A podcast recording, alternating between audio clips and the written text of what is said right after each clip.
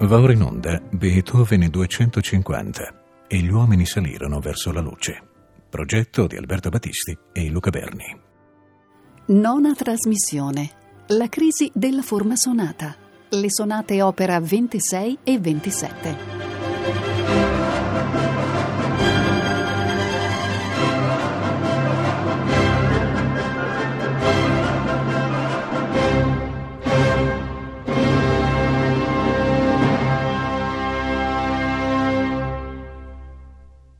Abbiamo concluso la trasmissione precedente con una pagina molto nota, il terzo concerto per pianoforte in Do minore, entrando così in quella che è comunemente indicata come la seconda fase della produzione beethoveniana, la fase centrale, nella quale più e meglio si afferma l'ideale eroico della sua poetica.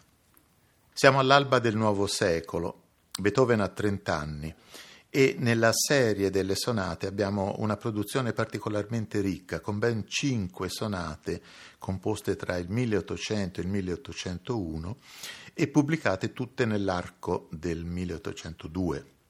Dopo la prima di queste sonate, la numero 11 in Si bemolle maggiore, opera 22, che aveva aperto la precedente trasmissione, siamo ora a parlare delle tre sonate successive, e cioè della sonata opera 26, ancora una volta dedicata al suo mecenate, il principe Karl Lichnowsky, e delle due che costituiscono eh, l'opera 27.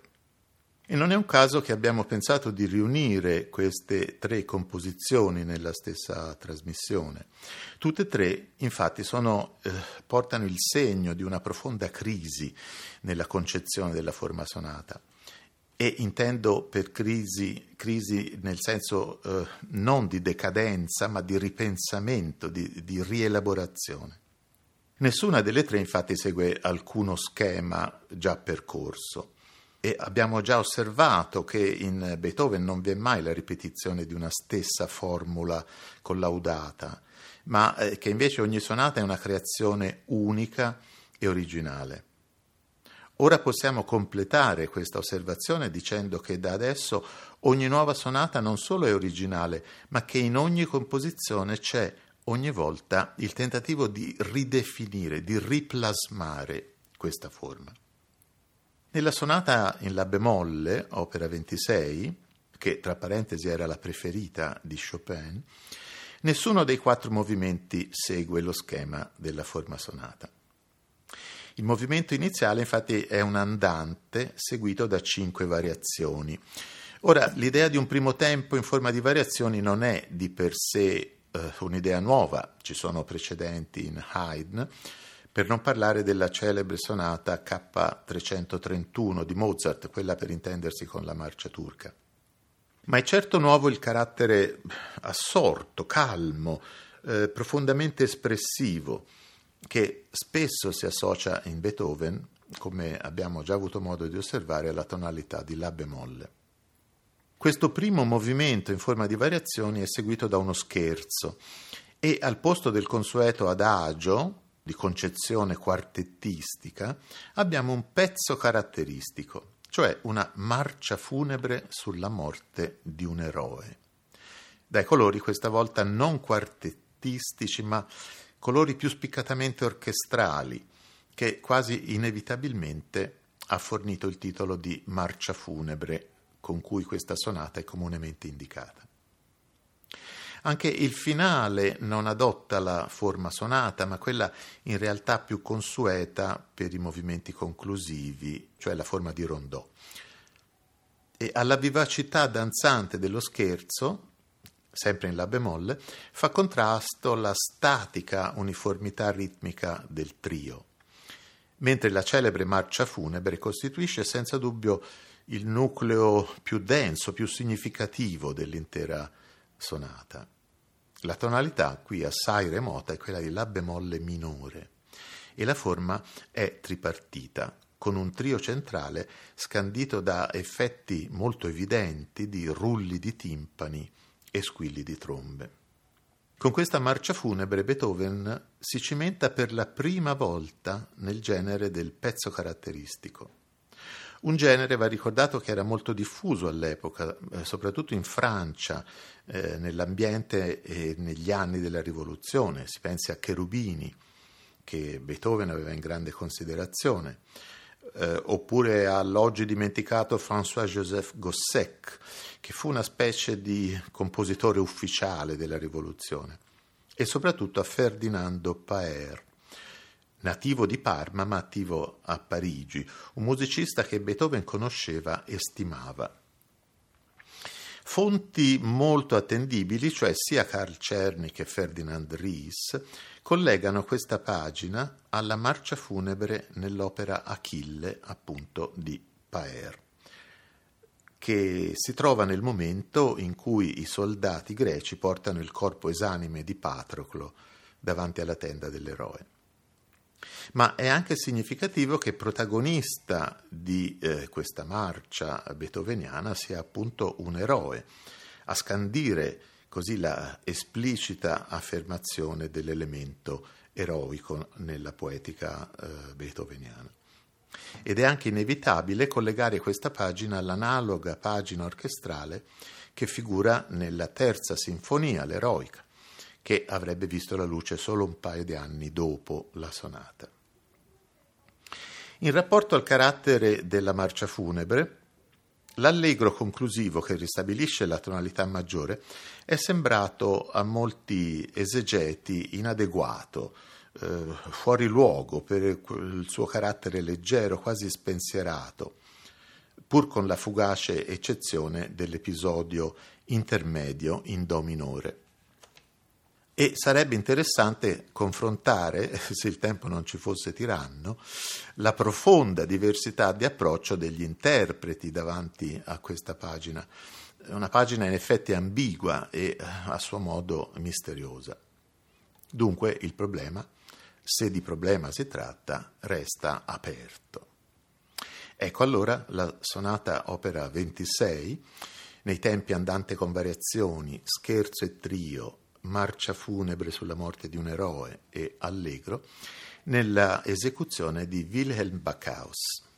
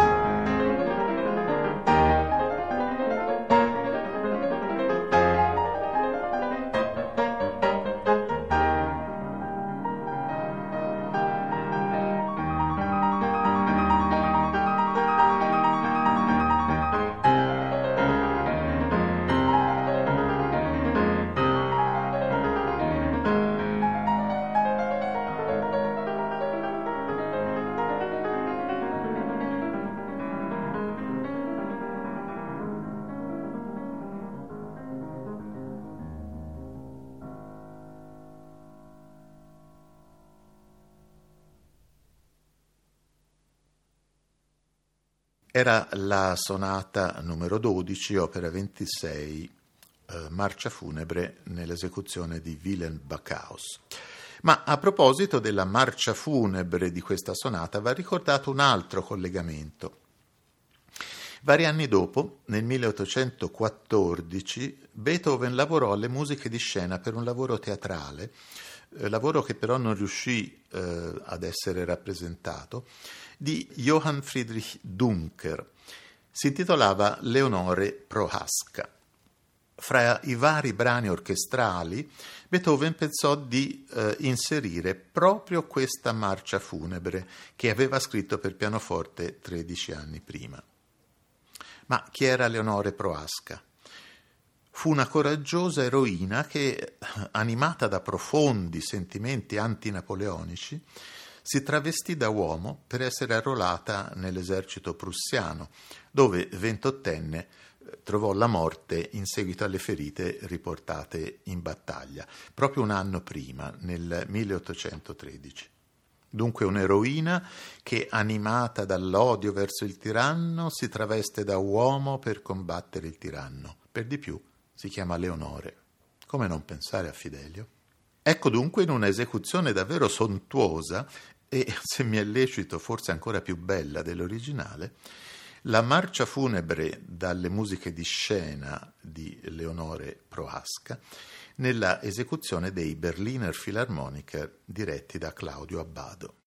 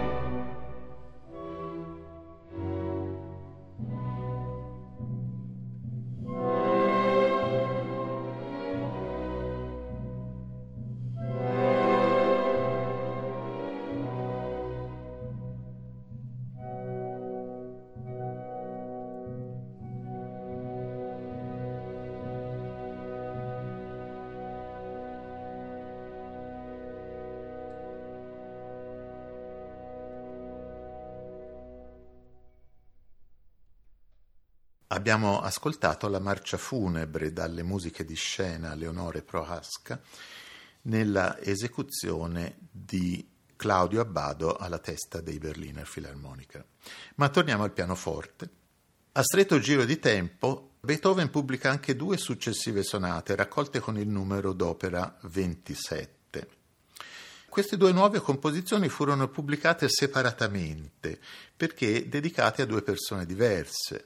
La prima alla principessa Liechtenstein, eh, che era moglie del cugino del conte Wallstein, eh, tutti aristocratici appartenenti al circolo di musicofili che si riuniva nel salotto del principe Lichnowsky.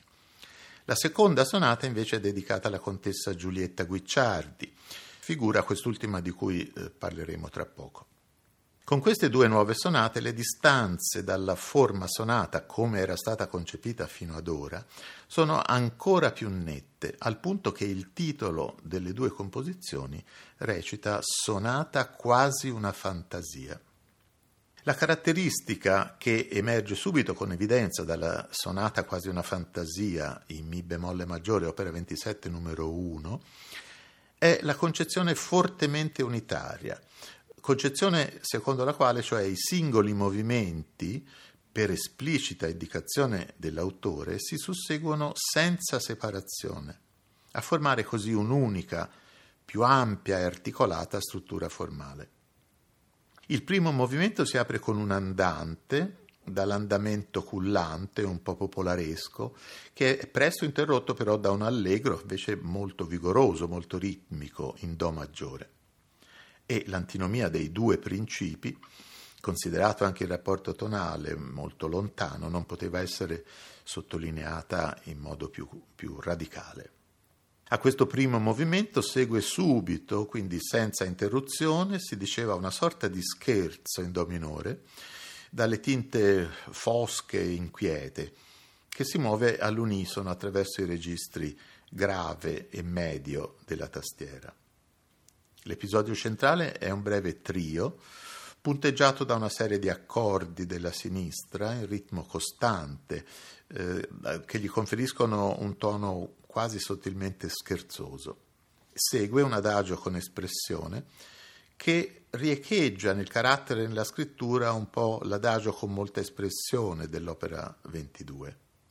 Questo è posto a mo' di introduzione dell'ampio e brioso allegro vivace, dalla condotta contrappuntistica e eh, dalla struttura formale sospesa un po' tra eh, forma rondò e forma sonata. Tuttavia sono ancora dieci battute di questo adagio a interrompere il movimento finale, prima della coda che ha un tempo più veloce, secondo una soluzione che ricorda un po' il primo movimento della patetica. Ecco dunque la sonata quasi una fantasia, la numero 13, opera 27 numero 1, nella esecuzione di Maurizio Pollini.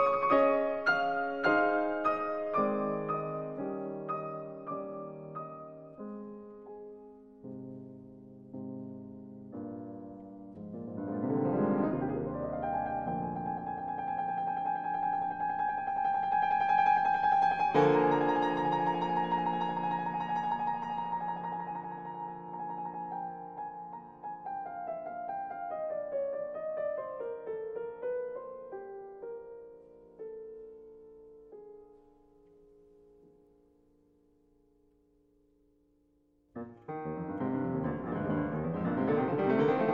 you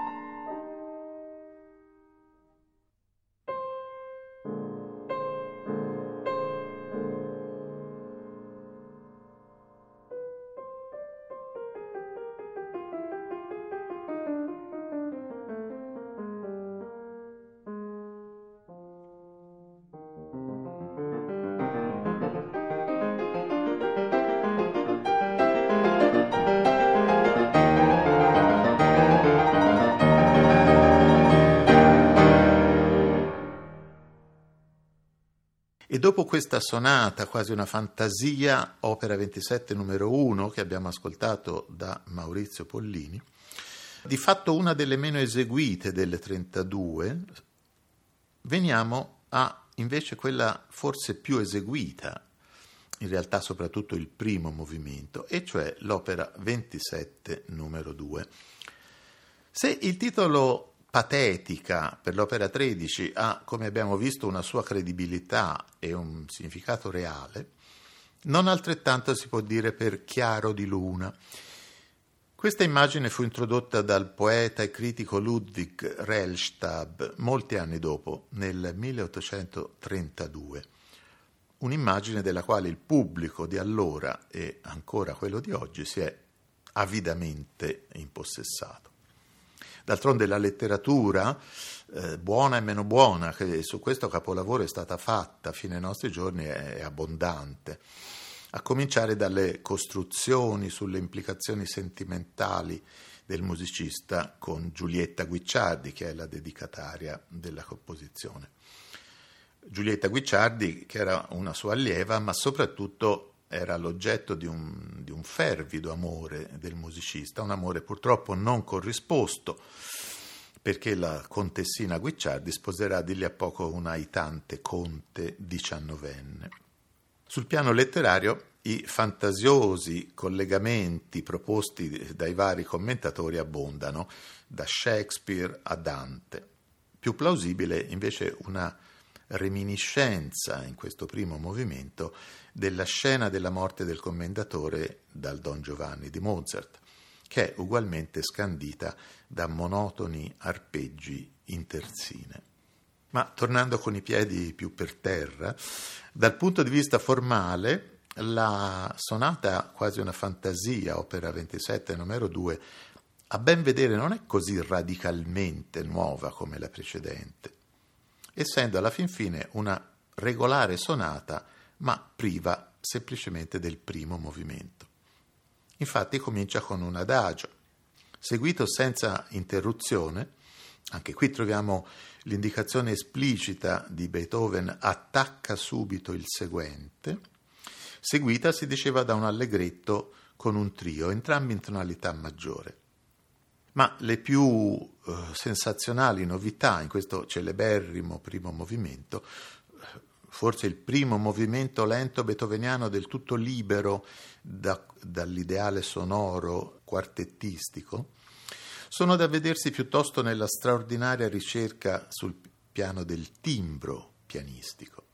L'indicazione di Beethoven dice infatti da suonarsi delicatissimamente e senza sordino il che significa con tutti gli sborzatori sollevati, quindi con il pedale di risonanza sempre tenuto abbassato dall'inizio alla fine. Prescrizione questa che funziona benissimo, eh, creando una stupenda nebbia sonora negli strumenti d'epoca, ma assai meno bene in quelli moderni, che sono molto più sonori, molto più ricchi di armonici, sui quali quindi è difficile eh, spesso seguire alla lettera questa indicazione. Dopo il breve allegretto, esile fiore sull'orlo dell'abisso, come ebbe a definirlo Liszt, il presto agitato si muove su di un terreno poetico incandescente e di temperatura espressiva straordinaria, capace di trasfigurare completamente in, nel senso di un'espressione drammatica, gli ingredienti tradizionali del linguaggio pianistico di Clementi, che poi sono arpeggi, tremoli, accordi ripetuti, doppie note. Dopo il tumultuoso motivo iniziale si succedono due nuovi temi, di carattere dolorosamente melodico, il primo, tema che è protagonista anche nello sviluppo, più inquieto il secondo, ed entrambi eh, presentati in tonalità minore anziché alla relativa maggiore, quasi con questo ad accentuare il colore cupo, il colore complessivo scuro di questa pagina. La riesposizione è interrotta prima della stretta finale, come nell'opera 2 numero 3, da un'ampia e drammatica cadenza nello stile di un concerto. Composizione di concezione fortemente unitaria che è sottolineata sia dal collegamento dei primi due movimenti che dalla semplicissima linearità del progetto dei piani tonali, la sonata opera 27 numero 2 può di fatto essere letta come un esperimento di applicazione sulla massima scala possibile, cioè fra l'intero blocco dei primi due movimenti e il grande finale, di quel rapporto dialettico dei due eh, principi opposti che già era stato sperimentato nella patetica, sia sulla dimensione minima del frammento come su quella media della opposizione tematica all'interno del primo movimento. Passando ora all'ascolto di questa celebre sonata, per i motivi di ricerca timbrica di cui si parlava poco fa, propongo una esecuzione su un strumento che è una copia moderna di uno strumento originale. Nella fattispecie si tratta di un fortepiano Walter del 1802. L'interprete, che abbiamo più volte ascoltato in queste trasmissioni, è Ronald Brautigan, il quale riesce anche a infondere una straordinaria carica drammatica al terzo movimento. Ecco dunque la sonata quasi una fantasia, opera 27 numero 2, nei tempi adagio, allegretto, presto, agitato.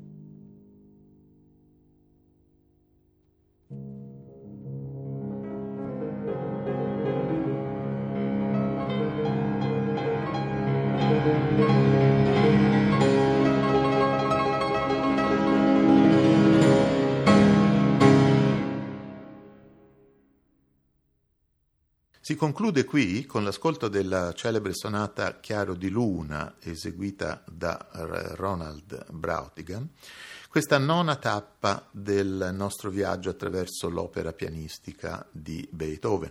Una tappa interamente dedicata al genere della sonata, in un momento di radicale ripensamento di questa forma.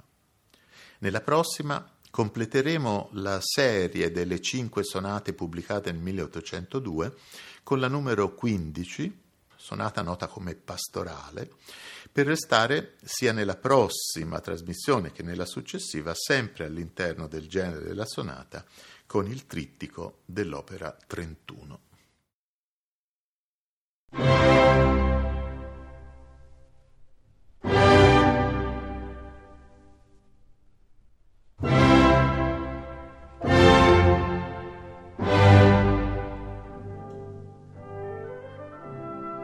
Abbiamo trasmesso Beethoven 250 e gli uomini salirono verso la luce. Progetto di Alberto Battisti e Luca Berni. Nona trasmissione. La crisi della forma sonata. Le sonate opera 26 e 27.